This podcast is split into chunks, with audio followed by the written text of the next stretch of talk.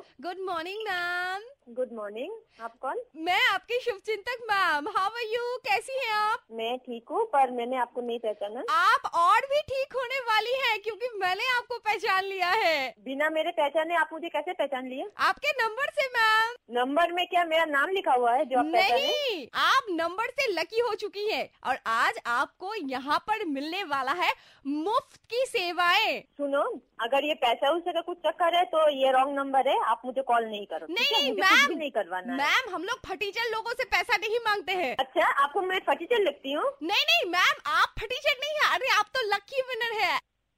hello ma'am hello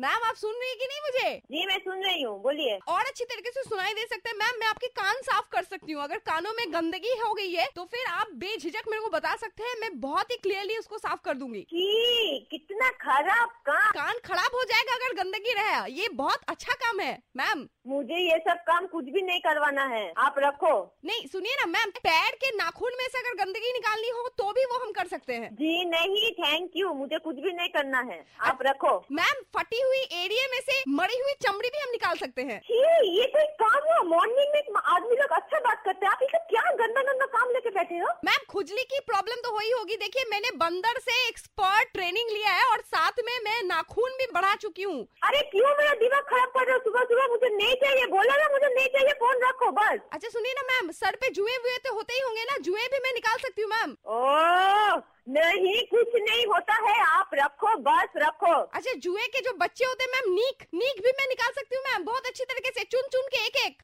मुझे कुछ नहीं करवाना है रखो